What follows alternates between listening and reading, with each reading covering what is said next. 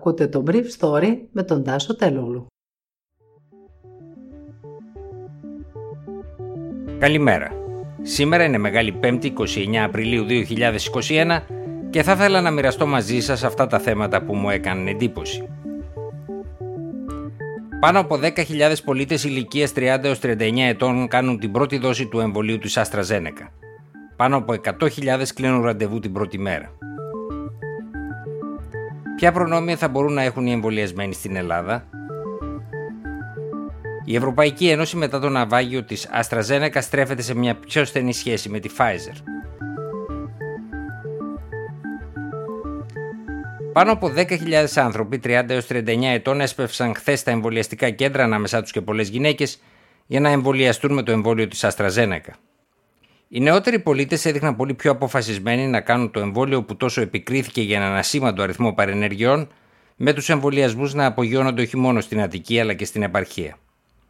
Χθες το βράδυ, όταν άνοιξε η πλατφόρμα των εμβολιασμών για τους ηλικίες 40 έως 44 ετών για το ίδιο εμβόλιο, έγινε πραγματικό ρεσάλτο στα ραντεβού που εξαντλήθηκαν σε ένα δεκάλεπτο, με αποτέλεσμα κάποιοι να ψάχνουν και να κλείνουν αρχικά εμβολιασμούς στην Πάτρα και το Ξυλόκαστρο για την επόμενη εβδομάδα.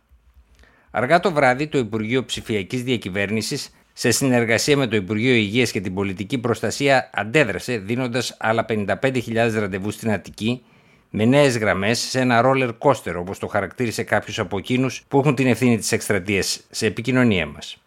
Ο Γενικός Γραμματέας Πρωτοβάθμιας Φροντίδας, Μάριος Θεμιστοκλέος, με ανάρτησή του μετά τις 10 και 4 το βράδυ, ανακοίνωσε ότι με δεδομένη τη μεγάλη ανταπόκριση των πολιτών των ηλικιακών ομάδων 30 έως 39 και 40 έως 44 ετών, ανοίγουμε νέες εμβολιαστικές γραμμές διευκολύνοντάς τους συμπολίτες μας να βρουν ραντεβού άμεσα.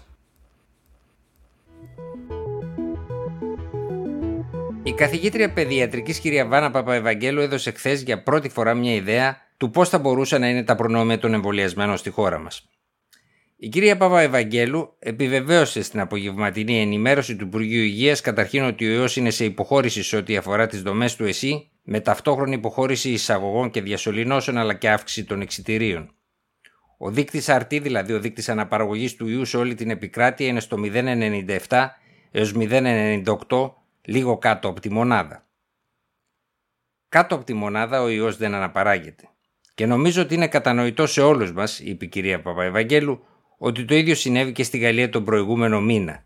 Ότι με τη μεγάλη διασπορά του ιού στην κοινότητα αυτές τις πρώτες μέρες χαλάρωση και μείωση των νέων κρουσμάτων, αν ξεχαστούμε, σχεδόν αυτόματα το επιδημιολογικό φορτίο θα αυξηθεί και πάλι.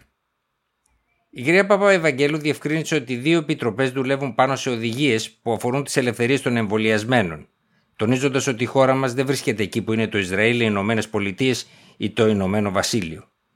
Οι νέες αυτές οδηγίες είναι εξαιρετικά αισιόδοξες, είπε, για το μέλλον των εμβολιαστέντων.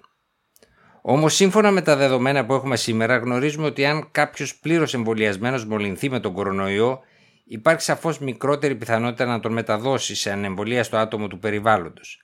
Αλλά η πιθανότητα αυτή δεν είναι μηδενική. Αν βρεθούν δύο ζευγάρια πλήρως εμβολιασμένων ηλικιωμένων ακόμα και σε κλειστό χώρο, μπορούν να είναι χωρίς μάσκες, με την προπόθεση βέβαια ότι δεν είχαν υψηλού κινδύνου επαφές τις αμέσως προηγούμενες μέρες. Αναφορικά με τον εκκλησιασμό, κατά τη διάρκεια της Μεγάλης Εβδομάδας, η κυρία Παπαευαγγέλου είπε ότι είναι σημαντικό να τηρηθούν οι αποστάσεις τόσο μέσα στους ναούς όσο και στον εξωτερικό χώρο με χρήση διπλής μάσκας. Σε κάθε περίπτωση και με σύμμαχο τον καιρό που βελτιώνεται, θα πρέπει να προτιμάμε να μένουμε στο προάβλιο της Εκκλησίας. Δεν πρέπει ποτέ να ξεχνάμε ότι η ενδοοικογενειακή διασπορά συνέχιση αποτελεί το πιο μεγάλο παράγοντα κινδύνου μετάδοσης. Η καθηγήτρια της παιδιατρικής είπε ότι δόθηκαν από την Επιτροπή Οδηγίες για την Υποφυγή Συγχρονισμού και Φαινομένων Υπερμετάδοσης. Οι αποστάσεις μεταξύ των τραπεζιών, τόσο στα οικογενειακά γεύματα όσο και με το άνοιγμα της εστίασης, η αποκλειστική χρήση της εστίασης από καθισμένους επισκέπτες η χρήση των αυτοδιαγνωστικών τεστ και η ορθή συνεχής χρήση μάσκας από τους εργαζόμενους στην εστίαση είναι κάποια από τα σημαντικά μέτρα που πρέπει να ακολουθούνται. Τέλος, καθώς η εστίαση συνεπάγεται τη συνάθρηση ατόμων από διαφορετικά νοικοκυριά χωρίς τη χρήση μάσκας, καλό είναι, αν επιλέξουμε να βγούμε από τη φούσκα των στενών κοινωνικών μας επαφών, να το κάνουμε με κάποιο μέτρο, επιλέγοντας να μεγαλώσουμε τη φούσκα μας, χωρίς όμως να την καταργήσουμε εντελώς ακόμα.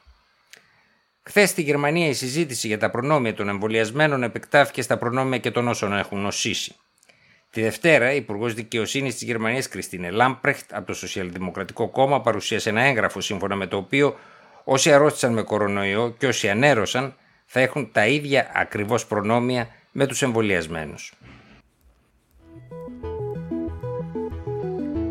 Η Ευρωπαϊκή Επιτροπή θα ανακοινώσει τα επόμενα 24 ώρα, σύμφωνα με ρεπορτάζ των Times της Νέας Υόρκης, μια συμφωνία μαμούθ με τις εταιρείες Pfizer BioNTech, με βάση την οποία η Αμερικανογερμανική επιχειρηματική συνεργασία θα μονοπολίσει μετά την κατάρρευση της συμφωνίας της Ευρωπαϊκής Ένωσης με την AstraZeneca τις προμήθειες των εμβολίων για τον κορονοϊό.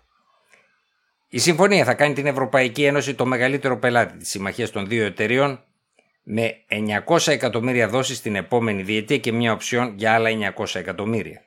Ένα πλαίσιο που θα συμπεριλαμβάνει σύμφωνα με το ρεπορτάζ booster, δηλαδή ενισχυτικές δόσεις, εμβόλια για μεταλλάξεις, αλλά και εμβόλια για παιδιά. Η Ευρωπαϊκή Ένωση έχει υπογράψει με την εταιρεία ένα συμβόλαιο 200 εκατομμυρίων δόσεων με μια οψιόν 100 εκατομμυρίων την οποία ενεργοποίησε πρόσφατα. Ήταν το Brief Story για σήμερα Μεγάλη 5η 29 Απριλίου 2021.